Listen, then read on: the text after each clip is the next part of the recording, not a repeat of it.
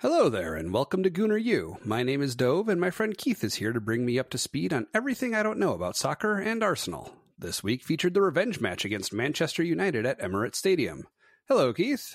Um, I'm breathing again, so this is good. This is very good. Did that not start until into stoppage time uh, in the Manchester I, match? we'll, we'll, we will we will talk about that a little bit, but I, I have to say there was eh, there was palpable nervousness, at least where I was, and I, I felt a little bit in the game too. So there is a a great deal of relief uh, and and some very very positive feelings at the final whistle, but we can talk about that I'm sure we will talk about. It. Yeah, that. we we will in due time. So, um, so a couple items of follow up. Uh, one really really minor silly correction, but I realized when I was talking about USA matches. I, I, was referring to the USA Network. I did not say USA Network. Um, maybe, uh, dear listener, you may have been able to infer it from context. It's something that Keith and I had discussed prior to recording, so I knew he knew what I meant. But for for everyone else, yeah, we are talking about USA Network matches.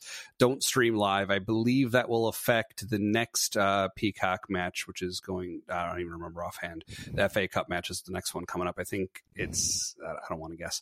Um, it begins begins with an uh, I'm trying to guess, and I said it. It's it well, is, anyways, it, the, well, um, the next the next Premier League match will be. It's not this weekend. It'll be next weekend against Everton. Right. Who actually Everton, just fired? Okay, right. Who just fired their manager this morning? So. Ah, okay. Or, yeah, so today. that one is yeah. So that one is going to be a USA Network match, and that means that even though the match is on Saturday, I will not be able to watch it until Sunday. So, um, more importantly, some very interesting follow up, something that was actually a major news story going around in the wake of us talking about the Tottenham fan who rushed the field and kicked Ramsdale. We, we went on a little side topic talking about banning from stadiums and how that's not really practical in the United States, only for me to find out through some podcasts that I listen to that they're just general news podcasts talking about how there's actually the owner of the company that runs uh, Madison Square Garden and Radio City Music Hall, a couple very large venues in New York. Um, he has this uh, setup where they have facial recognition in the stands, I guess, at these venues where they flag people who are enemies of the owner, enemies of the company. And the people the story focused on were lawyers representing clients who are suing the stadium or the owner. And these lawyers have been put on a blacklist. So the, the one woman was a mother who was chaperoning a Girl Scout troop to see the Radio City Hall uh, spectacular with the Rockettes.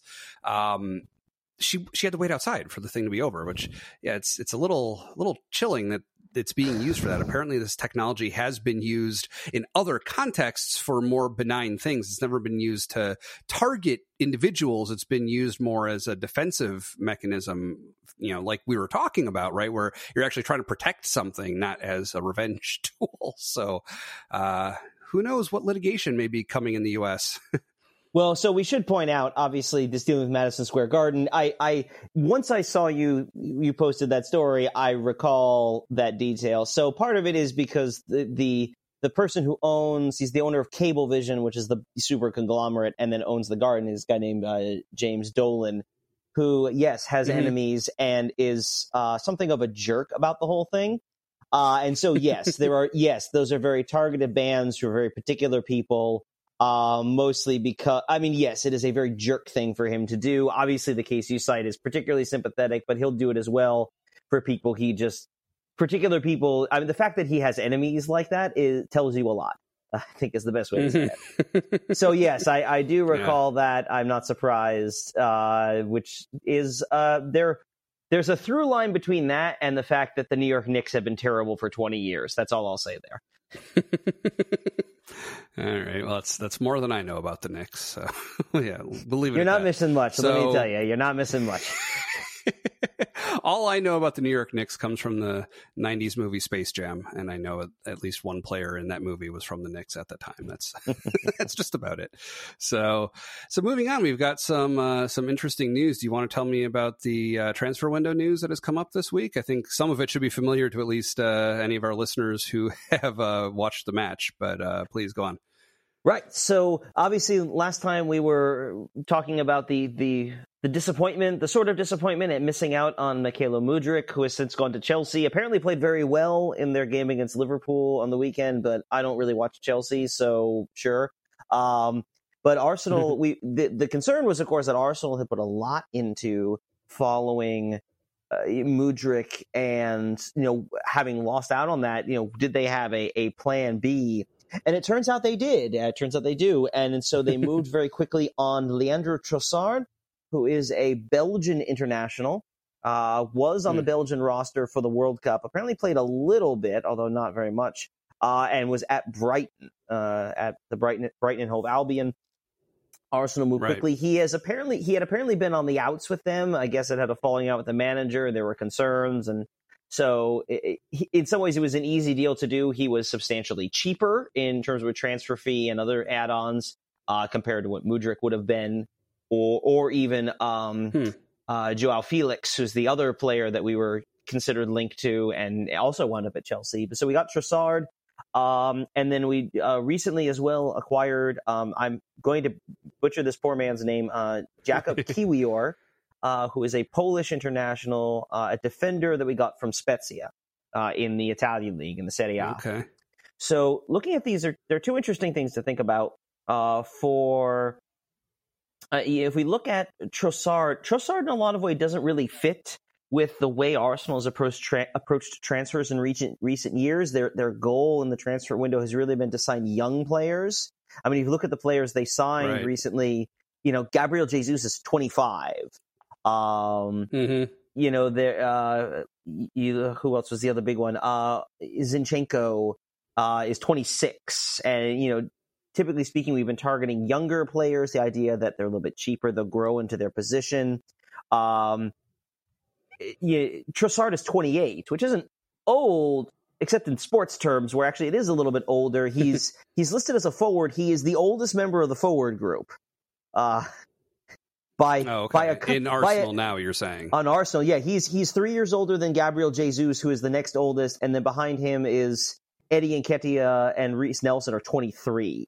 So like, and, right. and Saka's 21. Like, so he's a, it's an odd one, but I think it's an important one as well because while we're focusing so much on getting those kind of young players, you know, at, it, at the January window, you're looking for a lot of short term fixes. Maybe he lasts a couple years, maybe he doesn't. I don't recall the particulars of his deal, but he is a guy that adds some experience. He's going to allow us to rotate. Um, we'll talk about this with Kiwior as well. He's positionally flexible, so he plays on the left, but can play other so- uh, in the middle as well on the front line, which hmm. will allow us to rotate some of those players, which we're really going to need uh, as when the games start to get a little a little more uh, more frequent uh, come February and then into March and and then April, hopefully, as we keep going right. deep, league, hopefully in Europa League, possibly the FA Cup, as well as the the Premier League schedule. So having that ability to rotate and that positional flexibility, and then as for Kiwior, um, young guy, he's 22, sort of fits with that strategy. Uh, he's listed as a center back, but apparently can play on either side. Can actually play even on the on the on the flanks if needed, as the left or right back. So again, positional flexibility allows you to rotate guys in and bring them in and do different things. Uh, and that kind of flexibility has been really important to Arsenal. So both of them fit uh, in particular ways, and it looks like they're probably both going to play some really good roles um, you know, going forward down the stretch run, which is is nice to see and be able to have sure. that. So, as far as we know at this time, is Arsenal done transferring for January? To my knowledge, uh, there is a persistent rumor that uh, Cedric Soares, who is uh, uh one of our backup sort of outside defenders, right back, uh, there has been a persistent rumor that he will go to Fulham uh, obviously, that hasn't been completed because, as far as I know, he's still at he's still at Arsenal. So it's possible we have an mm-hmm. outgoing. Uh, there are rumors mm-hmm. of Arsenal being connected to a couple other young players. I I don't remember who they are, so I, I don't remember where I saw them, so I can't look them up and find them for you. But I have seen that we're connected to a few others, and you may see that. Um, you know those kind of deals go forward, and it's it's like anything else. If you follow other sports in America, have the trade deadline, sort of that you know the last day you can make trades there's usually a lot of rumors, and then right before the deadline, there's a flurry of activity as everybody try. You know, sports executives procrastinate just like the rest of us. So all these things get done at the last possible minute. And so you may see a few things happening, you know, on the 30th and the 31st towards the end of the window. It's not ideal. Uh, you know, it's really good that we got Trossard in now. And in fact, as we saw, he was not only done, that deal was done earlier in the week and he was, he was in the lineup and actually got on the field. I think there were a lot of people who were sort of speculating he'd probably get a, an appearance late in the game, and he was he was actually quite uh, influential in the the brief time he was on the field. So yeah, yeah, definitely took immediate effect. That was great. Yeah. So one last piece of news, uh, as as you may remember, I am a big Apple fan. I, I, follow Apple more closely than basically anything else. And uh, it was in the news this past week that Apple TV Plus is reportedly bidding on Premier League rights to begin in 2025. It seems like it's early in the process. I think there are a bunch of other bidders. This would be to take the rights away from Peacock in the U.S. I don't remember if uh, they're bidding on anything internationally, but at least in the U.S., they they have Major League Soccer, and they're shaking things up with how they're going to be covering Major League Soccer with no blackouts and a set schedule that makes it easy to know when the games are happening and things. So it, this is this is good news. Uh, and if it if it is more international, that could also be good. If it did come to England, uh, it would be nice for those markets to know that there are no blackouts because Apple generally, just from my knowledge of how they do things, they're not going to tailor the agreement. If they want no blackouts, that's going to be a sticking point and they may pay more for it. But I think they generally want a consistent experience across their offerings. So yeah, I'll, uh, I'll update everyone as it gets closer as I hear more about that. But that's uh, that's exciting. I would like that. I, I, can't say whether or not I would hold on to my Peacock membership at this point. I, I signed up for Peacock in the first place to watch Arsenal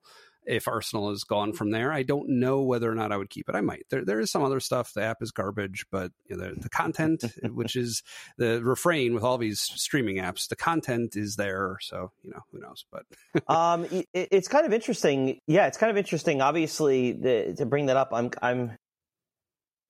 I, think I would guess uh, that a lot of that's going to be based on uh, what are we looking at? Um, Oh, it's interesting. So I, I, now just see this article. They are actually looking for domestic rights in the UK. Um, no, they're looking for hmm. streaming rights. So a lot of the over-the-air right. stuff in the UK is, of course, tied to uh, Sky Sports, BT Sport, and also the BBC, depending yep. on the competition. So it's a different kind of market uh, within the U.S. Right, because though, the government involvement, right? Right, and that's and that's just the nature of the way things sort of work in the U.K. and especially especially something yeah. like the BBC. But it was a big deal when the BBC lost, uh, you know, the the the football rights to Sky, and and I know we'll talk about this another time, and you know, Sky Sports and the, the role of Sky Sports in the creation of the Premier League. Uh, so hmm. a lot of sort of interesting things there. I, would be curious to see how that is in um, because because that's the thing in the uh, there are also r- rules actually involved about when games are played in the UK. There are actually scheduled times where they're not allowed to be played. So I wonder how much. Hmm. I'd be very curious how much influence they'll end up having on that. Obviously, as you say, there's a way Apple does those things, and I'm sure that's going to be part of the negotiation. But like NBC, for example, has basically puts the games on when the Premier League tells right. them they're on. Um, right. But you know, again, that's because the NBC is the U.S. broadcaster of the Premier League. Now, Sky has a, a, a lot of influence on how that happens, and so if the streaming results are changed, I'd be very curious how that goes. Um, and then, of course, with the with the UK, there's still a lot of over the air stuff as well. So that'll be very interesting to mm-hmm. see how that plays out uh, and um, what it means for the Premier League, both there but also here too. I, I wonder how that would work as far as them having the rights here. Presumably they would, but I don't know. That's kind of curious.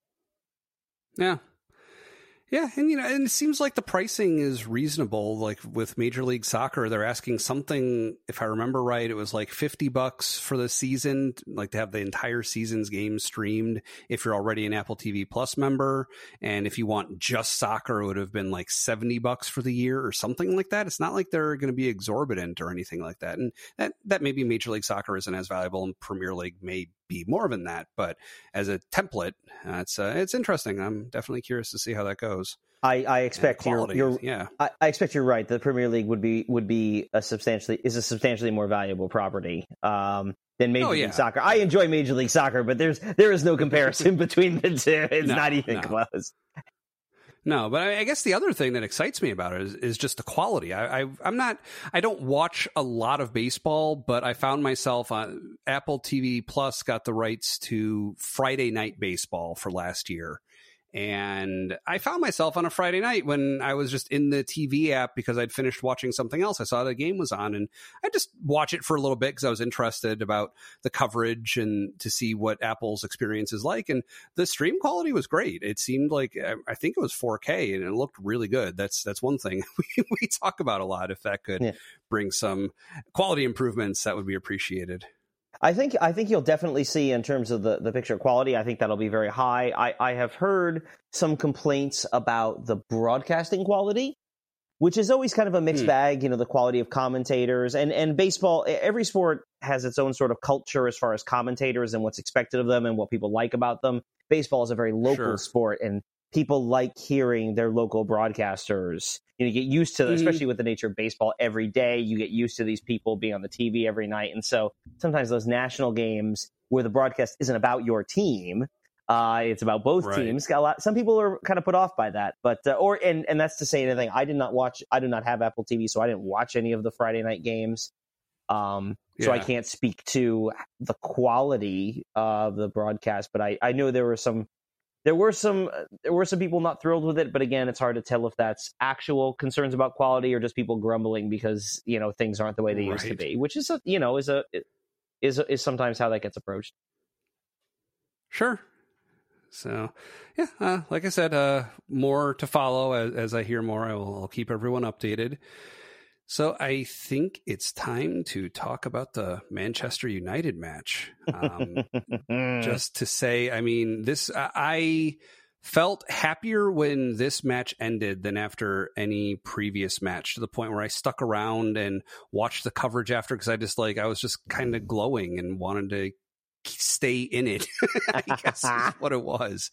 Now he's really now something. he's yeah now he's really discovering what it means. This was I mean, I'll say I'll say this at the start.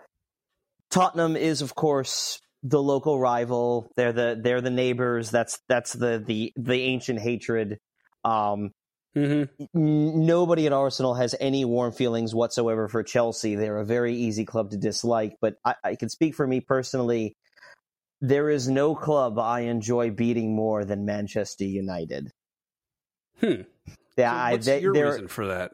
I, they, I mean, United for uh, basically the, when the Premier League started in the early '90s. I mean, Manchester United has always been a solid club. They had won the European Cup uh, back in the I want to say in the '60s, uh, maybe the '70s. They they had won one once or twice before. They've always been a very good team. They're one of the they're one of the you know the top clubs in the history of the league. And then right about the same time as the start of the Premier League in the early '90s is when they hired um, Alex Ferguson as their manager. And they it, someone described it to me manchester united got good when the money got huge and they were one of the first hmm. clubs to truly like truly leverage themselves financially in a way that no one had hmm. before hmm. until until um, really until Roman Abramovich came into Chelsea, and then later you see, uh, you know, with uh, the, the, City Football Group and the the Emirates coming in with, uh, or the Etihad coming in with, uh, with Manchester City. And so United has always mm. sort of been in the forefront of that. They are definitely a glamour team. I think that they won like 12 titles in 25 years, which is which mm-hmm. is an incredible run. Um, they are they for the yeah. longest time they were very good, which makes them extremely annoying because they win all they would win all the time. Uh, they have a massive fan base, you know, massive global fan base. Um, and and during probably the late '90s and and into the early 2000s, back when back when Arsene Wenger was in his prime and, and Ferguson was at United, they had one of the one of the biggest rivalries in arguably the world. I mean, Arsenal. So you know, you hear suggestions of this. You know, the the the Wenger Ferguson rivalry, the Arsenal United rivalry in that period, in some ways helped make the Premier League. I mean, stars all over the field, really, really contentious games. I mean, they you know, sometimes rivalries are more fan based than player based. Those two teams did not like each other. They were both ruthlessly competitive. They were the ones in each other's way uh, for the title, and the games were suitably epic. So you know, and and so you add into that that when Arsenal started to slip in the mid 2000s, United continued winning titles, and so there's a pretty substantial group of you. Yeah, I mean, certainly they United fans have a, a some ways well well earned sense of entitlement. Um, you know, they've they have not been good for a few years, basically since Ferguson retired, and yet even then, Arsenal have had a few games completely outplayed United, but given up some some just dumb or awful goals and wind up losing games that they probably shouldn't have. Uh, there was a game they lost yeah. to United eight two in Old Trafford. I I will never ever get tired of seeing Arsenal beat United. it doesn't help. My brother is also a United fan. We don't we don't trash talk. Oh, much, really? But, uh, but I, I, I, yeah. If on the off chance he ever listens to this, I loved a Sun Sunday morning was a was a was amazing. So, so, yes, who started following Premier League first? You or him? Uh, actually, it was him. Uh, he had sort of gotten into United okay. a little bit. I mean, we didn't talk about it much. We both talked about the U.S. national team. I I really picked up Arsenal, as I said, when I was study abroad in college, and sort of brought that back right. for myself. And I knew he was something of a United fan, and he's. I mean, he follows them well. He's he's a real fan. He knows United. He has strong opinions about the club and the players. So it's certainly um, you know, mm-hmm. he's certainly, you know, he's he is not a he's certainly no dilettante, and so he knows he you know he right. definitely knows what he's talking about in a lot of respects. So, um, but yes, I mean, but we you know we we there are some sports we follow the same teams and we get along. We talk about those. If the ones we follow different teams, we don't talk about them that much. We're not really trash talkers with each other. I, it's just one of those things. Okay. Um, you know, so. uh But yeah, so helps keep it civil. Yeah, it keeps it civil. It does. So anyway, so yeah, it feel, doesn't it feel good? So what a be, match! Yeah, doesn't it feel good? Yeah, no, it does. I mean, so uh, we, we, can we can go for the blow by blow if you want, but I mean, just some kind of general thoughts. For one thing, I had a note once it got brought back to two up, uh, two all. I was pretty sure that the game was going to end in a draw. It really seemed like it was going that way. And that was, there was still probably 20, 30 minutes left at that point. There, there was quite a bit of play, but it just seemed like even if one team did manage to pull ahead, that it wouldn't last long, which has been the, the mold from the match. And for that, that last amazing little twinkle toes moment from Nketiah, uh, it was, it was beautiful. And uh, I mean, it technically happened in stoppage time that hadn't even been declared yet, I think, or, yeah, or was, right before. It was, it was right around it was 90 minutes. Late, yeah, right, right around the 90 minute mark. Uh, yeah, it's, it is frustrating because, you know, statist, it, it's interesting to watch. Statistically, Arsenal was Arsenal dominated United in that game. They, I mean, Arsenal, I mean, United really had yeah. maybe three or four good chances. Obviously, they scored two goals, uh, and and Ramsdale made a couple of really key saves. But for the most part, Arsenal was Arsenal was all over them. And but what's interesting at the same time, I, I mentioned before, the atmosphere where I was, I thought was there was a lot of very nervous energy. It, it felt like because I don't we don't get the commentary as well in in the bar because you can't hear it. Uh, you know, with the right. everybody around us the team looked a little nervous. Their passing was not very sharp. It felt like they were making some uncharacteristic errors. Uh, you know, Ben White had did not have a very yeah. good game. There, there was a rumor. Somewhat, there were rumors kicking around he might have been sick. Um, oh, you know, I, I don't, you know, I don't really know. I, you know, he didn't have a great game. I, you know, he's been great all season. I'm not going to lose a lot of sleep yeah. over this. As you know, I he'll as long as he comes back the next game and plays well. I'm, I'm not going to lose. I'm, it's going to be fine. Everybody has a bad day. Um, mm-hmm. and to, you know, and it's well, and Arteta have, recognized it and yanked him at the and, halftime substitution and it's gr- window. So yeah, and again, it's really great in terms of depth to have a guy like Tomiyasu on the bench that you can bring in for that. Mm-hmm. So that's really that's really good. Um, but yeah, overall they they dominated the game, and it's one of those you know it really, especially because we had they were the team that had already beaten us. You know the the possibility mm-hmm. of, of of even just dropping points to them especially if you watch during the week. City won on in the midweek. They beat Spurs. They beat Wolves pretty handily on Sunday morning. So that eight point lead was now suddenly down to two points. And so again, mm-hmm. it would have been fine had we dropped points, but to, you know, to to grab the win. And I, I was reading something quickly after the game. They talked about that there's a there's a ruthlessness to this Arsenal team that they were not going to settle for the draw. They went, they kept going after right. them, and I've seen a lot of it drawn to. Yeah. I've seen a lot of it drawn to. I mean, you point out Nketiah, who I agree probably should be the, the the man of the match, and I think we can talk about him. But I think part of it is is Zinchenko. Yeah, big influence, absolutely. And if everywhere, man.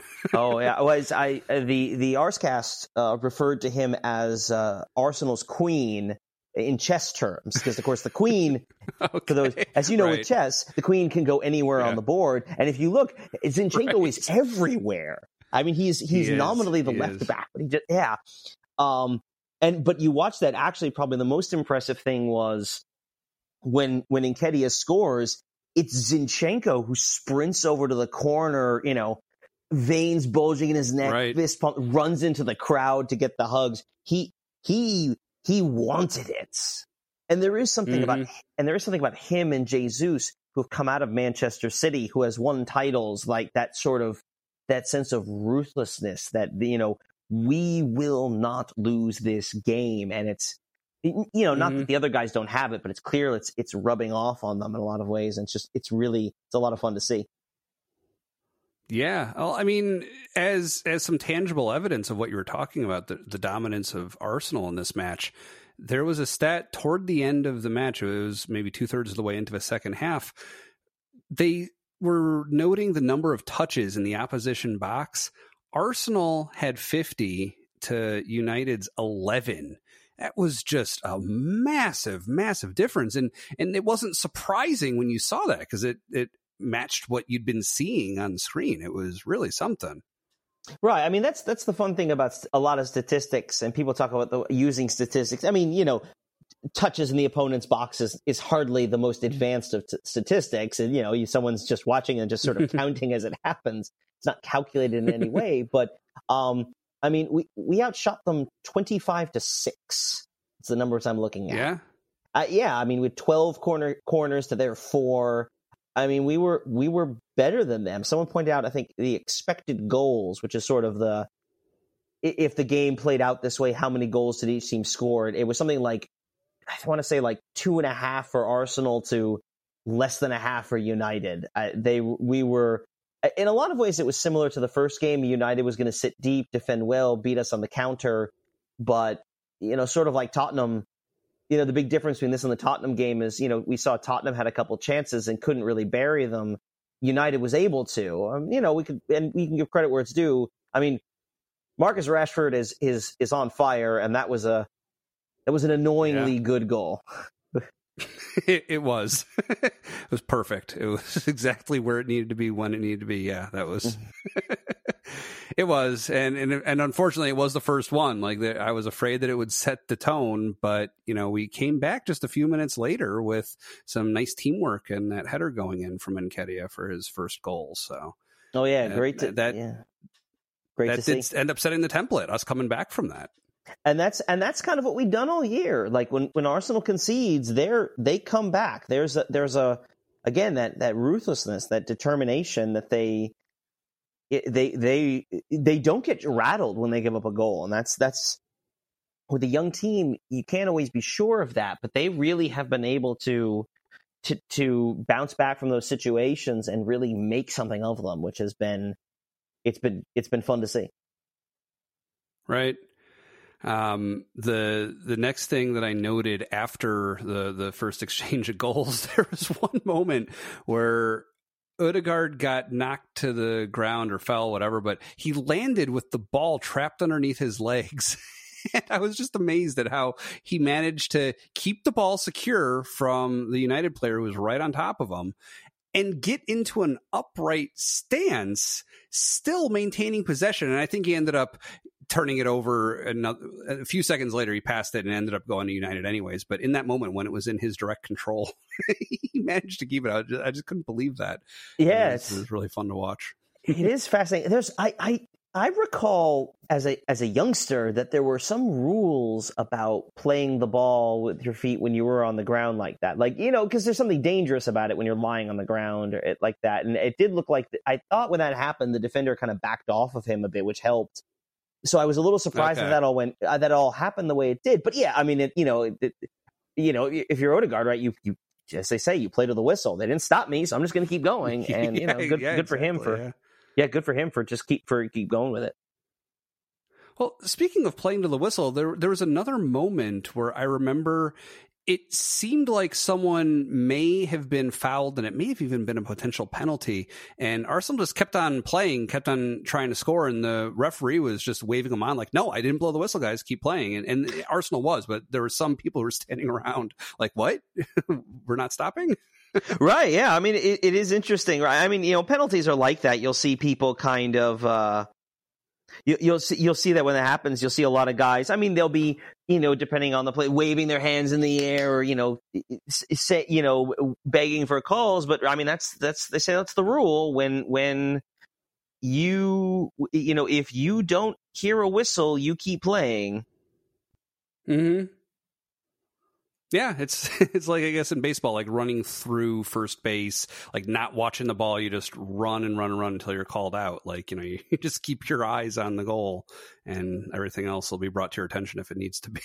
exactly. Yeah. Let the refer- let the you know, especially especially if you're the one who um you know, especially if you're the that's especially true by the way if you're the one who think eh, the team they say may have committed a foul if you you don't stop because you don't want to let the referee think oh I must have done something wrong no no just keep playing to see if you can play through it um I mean right, I will no say I will I will say and we've been critical of the referees and not not unentirely fair uh, not unfairly I should say uh, at times mm-hmm. but at the same time while I disagreed with some particular calls that he may, he may have made. Overall, I thought uh, Anthony Taylor did a pretty good job keeping control of the game, which could have easily gotten a little gotten a little chippy in the in the in the wrong moments, and was certainly very demonstrative about penalties not given, particularly to United, which didn't yeah. deserve any of them. Right. No. Uh, yeah. Uh, looking at the replays of them, no, I totally agree with that. One particular call I do want to get your take on was so there was a moment in the first half. I forget which uh, United player, but someone coming up behind Saka, who I believe had the ball, uh, knocked Saka over from behind. Saka went down, and Arteta was not having it. He got a little a little nuts about it, and he said something about four times, like this is the fourth time that that player did that to him, or something like that. And Arteta was given a yellow card, and no foul ended up being called against the player who knocked over Saka. What what did you make of that situation? Um, in the moment, that's one of those. It's very frustrating because of course i mean i did I, I did actually think that it was i'm pretty sure it was Saka who was it I, I thought it was a foul uh, of course, you think it's a foul, and and you know you get a little annoyed, of course, when it doesn't happen. And actually, we saw the card mm-hmm. come out, and everyone, everyone, we started cheering because we're like, yeah, they carded him, right. like they should have. And then when you sort of see it, and you could see from the reaction, and then it puts up on the graphic that no, it was Arteta that was carded, and at the moment, right. of course, everybody's everybody's furious, right? How dare they? It should have been a card there. How dare Arteta? Had a cold light of day, you know, take a step back there are certain things you cannot say to the referees. I'm I'm sure Arteta said one of those things. and I, in the end, I can't really be angry. I, I, you know, it's frustrating in the moment, but I, yeah. And I think even, I forget exactly what said. Arteta had some comment afterwards where, you know, just sort of smiled about it. It was like, yeah, maybe I should have, you know, like, I forget what he said, but he, whatever his comment was kind of a winking, like, yeah, I probably deserve that. yeah. I, I, remember, yeah, I was seeing the the Sky was interviewing him. It was, it was they showed a clip of it in the the post match coverage, and they asked him to comment, and he's like, "No, I'm not going to say anything. Like, what, what, do you what do you think I'm going to say?" Well, I mean, like, and yeah, so he, he yeah, and but and that is a certain problem as well because if you're, you know, you and people talk about the referees, if you are too critical in the aftermath, you know, you will get fined. You, mm. there are rules That's against interesting. There are rules against being overly critical of referees and refereeing decisions. Um, a lot of uh-huh. it goes to the concept of the integrity of the league. Like you, you can't. The one thing you sure. cannot do is call into in, into question the integrity of the competition, and they do judge that very harshly. They are very the the league is very careful about that, and, and and all professional leagues are, and you know, saying the referee screwed up or that was a terrible call is actually a pretty good way to get yourself a uh, get, uh, a little bit lighter in the wallet in the aftermath. Yeah. And you will hear now and again well, coaches coaches asked about those things, and they'll say, I, I, I can't I can't afford to answer that question." or I can't I can't well, I sure, can't tell yeah. you what I really think. Well, uh, so I'm wondering. It seems like that probably doesn't apply to World Cup play. Like uh, it seems like everyone everyone pretty freely will talk about the FIFA refs, but maybe I'm just thinking of commentators, not players or managers. Uh, could be. I think there's also it. It, it also. I think it has to do with the governing authority. Um, the obviously with the Premier League has a good deal of say over you know that's who their contracts are with you know their yeah. contracts with their clubs, but obviously the league has authority. I I don't know that FIFA has the same authority over them to levy those fines. Maybe they do exist, and I don't really notice it. Um, and I think there is a little bit more leeway given in the World Cup because of the nature of the the nature of the competition. You know, because it's meant to be mm. so intense and at the peak that you know there's a lot more also, the World Cup, as you may have gathered from uh, from the the uh, the Netflix documentary, has just enough of a sketchy history where you can't be quite sure they're wrong. so yeah, really, that's true. So, moving into the second half, the first goal was a mind blowing shot by Saka from further back than that semicircle at the top of the penalty box. It was probably what, 22 yards away or something? Yeah, yeah, say 20, maybe 20, something like that. Yeah. Oh, just. Yeah just beautiful. I mean, you know, he someone said Saka looked at, at Marcus Rashford and said, you know, challenge accepted. I mean, and, and they're two really good, two really good young England stars. And, and Saka, Saka was terrorizing United down his side of the field all night, and it's just a, I mean, that's there aren't many players who can do that, especially at his age that was that was awesome. it's fantastic. Yeah, the, they had asked him. They were interviewing him and Nketiah together after the match, and they referenced something that Saka Saka was the third Arsenal player. They said the score against Manchester United three times or something th- like that. Three and Thierry consecutive, Henry was one of the other two in three consecutive games. Three consecutive games against United. Okay. Yeah, Henry and I. I, yeah. I want to say it was Freddie Ljungberg was the other one. Okay. And again, both of those guys yeah, were during. That's cool. Both of those guys were during that that there in those late '90s, early 2000s stretch. So both of those guys are you know big names from uh, from the recent past, sure. relatively recent past. So you know it is that is good company to. Anytime you're on a list with Thierry Henry involving goals, that's a really good list to be on.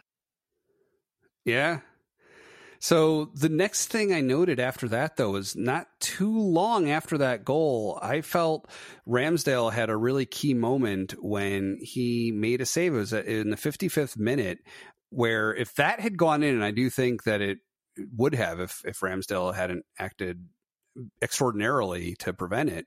Um, that would have been devastating if like the lead got taken away right after and it allowed them to stay ahead for just enough longer i think to keep the momentum on their side and keep that pressure on yeah and i think he's and i think moment. he's and we talked it was like with with spurs last week right that ramsdale you know the spurs certainly and to a lesser degree united are sort of those moments teams and ramsdale actually does really good in moments is able to be there even even though he can be shaky at times like on their second goal that was a it was an unfortunate set of circumstances, but he's he has been really good yeah. all year and really good really good when he needs to be. And with Arsenal, you're gonna you're gonna have a lot of possession. You're not gonna face a lot of shots if you're a keeper, but they're gonna be really critical ones when they come. And he has been ready, and that's that's that's as much mental as it is physical.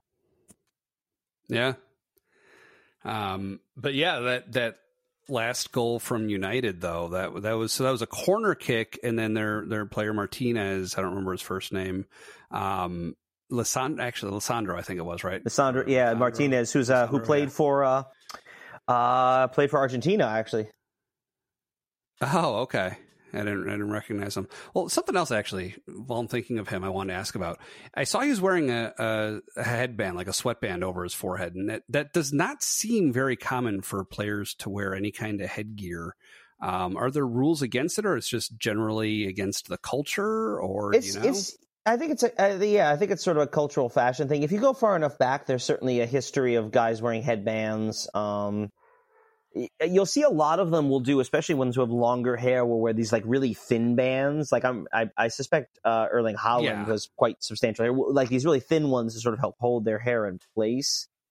But I don't, I don't think there's any rules against it. I wondered, I mean, because we saw it, we all kind of got a laugh out of it, and you know, some some Cobra Kai jokes, but uh, I, yeah. I I, I wonder a lot of times you see people players with headgear you almost wonder if it's tied to maybe an injury or something. I wonder if he had maybe gotten cut and was hold eh, you know in maybe oh, okay. the, the, last game. I, I don't know that um I, but you're right it was kind of interesting to see. Um i don't know the the background yeah, behind that. Or maybe those, i don't know. Yeah, i don't know. Yeah, those thin ones that you were talking about, yeah, that's just to hold their hair back. I, I, I know that you can tell that. Um, but yeah, I guess I was curious about his also because when I'm playing, I played again uh, yesterday uh, as we record, and um, I sweat a lot from my head and my forehead, and you know, I've got my keeper gloves on. And I feel like I need uh, my my motorcycle gloves. Very often have a feature where the index finger on the left side will have like a little rubber squeegee built into it to get rain off your your helmet yeah. visor. I feel like I need something like that on the back of my keeper glove for just like squeegeeing the sweat off my forehead. So yeah. I was thinking, hmm, if if I was okay with how it looked, maybe I should wear a sweatband. Yeah, I don't. I don't think there's any but, rules uh, against. I'm sure there's some element. There's also like you know, a, a foreign because it's on your head because you can play with your head. So I wonder, you know, in retrospect, right. as I think about it more, I wonder if there's something to that. But I don't know. Yeah, maybe that's why it's on his forehead, like across his forehead, instead of being up higher. Where like I guess you can play with your forehead, but I think it's probably more common to use the top of your head. But uh, maybe not though. Thinking back, but yeah, that's interesting. But uh so so as the match went on, so after that um, that last goal by Martinez, it was a long stretch that was scoreless, where it just it was just relentless play from Arsenal. The ball was just on United's half almost the whole time, almost uninterrupted. There was just you felt like it was inevitable that Arsenal was going to score, and it just seemed like it, it started seeming like it wasn't going to happen. Yeah, I mean, you know, and, and De Gea made a really good save a few minutes before the goal on Nketiah right in front. Yeah. Um, and you know, it's it's a credit to Nketiah, you know, that he was able to put that behind him when given an opportunity, was able to bury it's a bit strong given the way he sort of twisted it in, but you know, he he got right. the goal. And that, yeah, I mean, De Gea made a good save. And, you know, speaking of annoying players, David De Gea is one of them, uh, you know, who has come up with a number of big saves over the years and sort of cost mm-hmm. Arsenal points, even in games where they have outplayed United. So again, uh, his uh, his his so-called injury there right before stoppage time as well uh, was not was a certainly earned a reaction. Yeah, the, yeah, I reacted similarly to what you're talking about. I think because yeah, yeah, not didn't didn't put him in a good light no, but you know, I mean, sometimes you get what you deserve.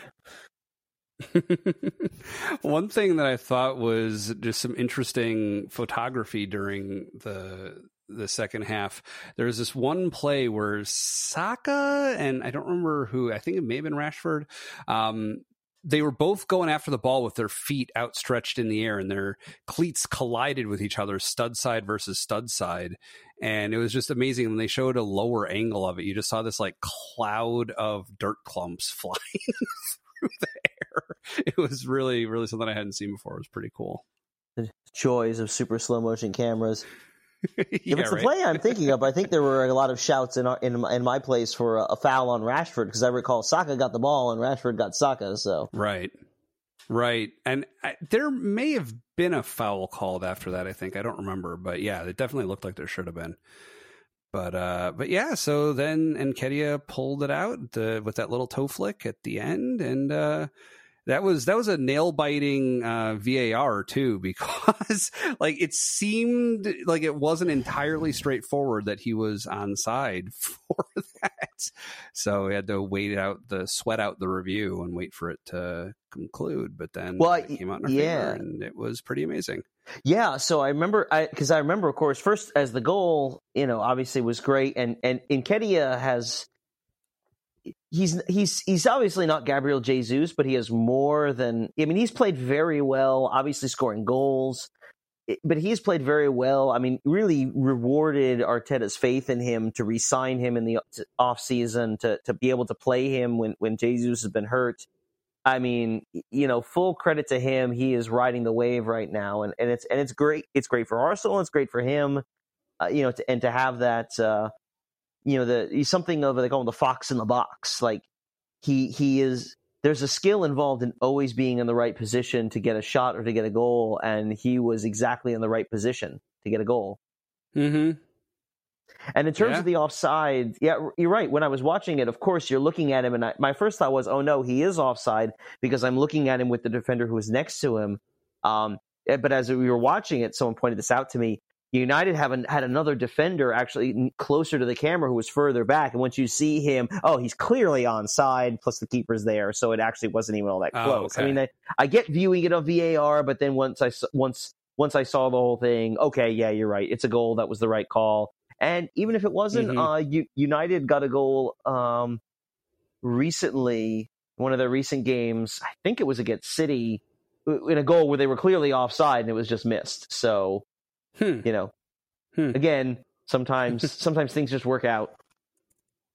But, I, but yeah. I'm pretty sure he was onside. So so here's a thought experiment for you. Hmm. Let's say Jesus's knee is declared fit for him to play tomorrow, hmm. right? Who do you put in the next match? And let's let's say it's not the FA Cup match. Let's say the next Premier League match, just to because I know it's the FA Cup match is an outlier. It's against City, and it is yeah. so I, match, so it's different consideration. Right? Who do you put in? I think that is going to depend a lot on because you're going to see this a lot. We talked about rotation. It's going to depend a little bit on how we're approaching each game. I think if it's the bigger game, I think if you're whatever, whichever one you're considering the bigger game, I think it's Jesus. If you think he's healthy and ready to go, again, I said a lot of nice things about Eddie. He's done a great job in. I still think Gabriel Jesus is overall a better player than Nketiah. Um, and to have a hmm. guy like Nketiah on the bench, now he's struggled a little bit coming in on, on the bench, coming in on the uh, out off the bench. You know, it's not the easiest thing to do. Um, you know, that gives me a little pause there, but the, you know, to not just say, oh, we just, we could just throw in Nketiah for a goal late, but I think Jesus is still the better player. Now, having said that, in your hypothetical, you know, we could walk into a game and you could start Eddie Nketiah and I would not, I certainly wouldn't be, I, I would not, I would, I certainly wouldn't be worried, at least about that. Right. So I think Jesus is better, but to have a guy like Nketiah as your as your essentially your number two, and I wonder also as well, depending on how it works out, as you rotate players later on, you know, deep in Europa League in the season, as you rotate players, can Nketiah slot in for even someone like Martinelli? Um, you know, can you hmm. Eh, what can Emil Smith Rowe do for you? You have Trossard, he can play centrally. Smith Rowe can play centrally. I frankly, I think in a pinch, Bukayo Saka could probably play centrally. So again, that that notion of versatility gives you those kinds of options where you can bring in different people and get people rest and even bring in different people during the game and, and they can make different kinds of adjustments. And I know Arteta really likes that and I can, and it's easy to see why. So the simple answer to your question is, you know, one lineup for, you know, for all the marbles, I would put in, I would put in Jesus. Um, but I don't think we lose a whole lot with Nketiah. I think we're in pretty good shape uh, with mm-hmm. him there. Interesting. Yeah. But yeah, so you know, when all was said and done, no no further goals in stoppage time. We won three to two, and uh, we canceled out their points. So mission accomplished there. yeah, I mean, and you know, again, it, United's a team that's been hot lately. You know, they've been creeping up the table. You know, for them to win would have been a major statement of intent for them, and all of a sudden, you could be talking about you know, really a three team race uh, for the title. And even Newcastle, you know, at that point, mm. if United wins, they would have been on, do quick math here, I think 42 points. We would have been on uh, 47. So they're five points back. City's at 45. I mean, that's, that's three teams right in there that are right all, you know, right all in, in line with each other. United just beat City uh, recently, so there's a lot you can, you know, that could have been very interesting. But as it stands now, we're 11 points clear of of Man, mm, of United and Newcastle, and five points of City, and that's just a with a game in hand on all of them. We've only played 19 games; they've all played 20. So right. you know, we have a we, we're in a very advantageous position at this point. Wow. So yeah, when when I was seeing the table at the end of the match in that coverage, yeah, we were five points clear with one game in hand. So now they've all completed their matches, and it's eleven. You're saying? Uh, we're eleven ahead of Manchester United. Ah, who's now, gotcha. who's now okay. and New and Newcastle, who are third and fourth. We are uh, five. Right. We are. You're right. Five ahead of City, who is in second. But they've Right, all all okay. three of them have played 20 games. We've only played 19. Exactly. Yeah. That's yeah. It's really incredible. Um. So yeah, something that was funny for me. So I, I don't typically watch the coverage after the match, I'm, especially when I'm watching Time Shift. I've got other stuff to do. Um, but I, I wanted to stick around and see what they had to say and just kind of soak it all in a little bit more. One thing that was funny with this match in particular is, I guess, for this weekend's matches, the Peacock coverage was doing this my PL morning thing where they were having all of their commentators out in Universal Studios in Orlando. Mm. So there was this massive zoo of people behind them as they were giving Yeah. their commentary. And it was funny to me. I wanted to point out to you because I, I have a background in sound recording and, and sound engineering and stuff. And um, I noticed there, if anyone noticed that their microphones had really long handles and they were wondering why that is, they were using shotgun mics and they're called shotgun mics because they have really long barrels like a shotgun but the that's how you would pick up uh, sound like on a movie set. They would usually be suspended from a boom arm um, held by a boom operator up over the head of whoever's talking and it has a very very narrow pickup pattern. They would be holding those under their mouths so that the background noise from the crowd behind them is more muted than if you're if you're using one of their normal broadcast mics. Hmm. so that was just kind of funny for me but I mean, also I- funny because I've been planning a an Orlando vacation this week and seeing them all there. I was like, oh, why couldn't they have done this later when I was there? But whatever. yeah, you just you just missed out on the on the fan fest. They did one earlier there. I want to say they were in Philadelphia. They've done that. They usually do that once a year where they'll come and do one. They'll do that sort of live, sort of broadcast slash you know uh, show in on location somewhere in the U.S. Uh, they were in Austin. I was in Austin a couple of years ago. I know a couple of the guys who went. Actually, got some got some TV time standing right behind. Uh, Right behind the right behind the uh, the commentators as they were talking about something. So Oh, okay. cool. So, uh, so yeah, that was that was an amazing match. Uh, another one behind us. Uh, it's really shaping up to be an incredible season. it yeah in some ways it already is um but yeah i saw somewhere yeah, i mean good point. No matter what happens at this point, it is already an incredible season. i mean at this at this point if they weren't to fit i mean you know uh, we were, we were talking a little bit about expectations before the you know before the game and and and one of the conversations we were we were talking we were having was you know how, how does this game fit within your expectations what would be you know what would be good you know what what would you be okay with or what would you you know would at, at this point are we title or bust? And we're not title or bust at this point. I think there are still a good chunk of arsenal fans who would be happy to finish top four and get into the champions league. Although i think i think we're at the point where even top four is a little too small. I think even i mean frankly to finish even top to finish anything below top two at this point would feel like a massive disappointment. Um Mm-hmm. as far as winning the title, I mean, as we talked about last time, I think it, I think at this point we can be talk seriously about it. I think it's a serious thing. Um, given we have two games with City left, I mean, a game in hand, five points the way we played. It, it, now it would take an incredible run on their part to overtake us, you know. uh, But obviously, if anyone's capable of it, they probably are. So, uh, Yeah. but yeah, I think you know I, I'm not prepared to say at this point that we have to win the title. But then again, I mean, we have a really great opportunity here. The city looks a little shaky.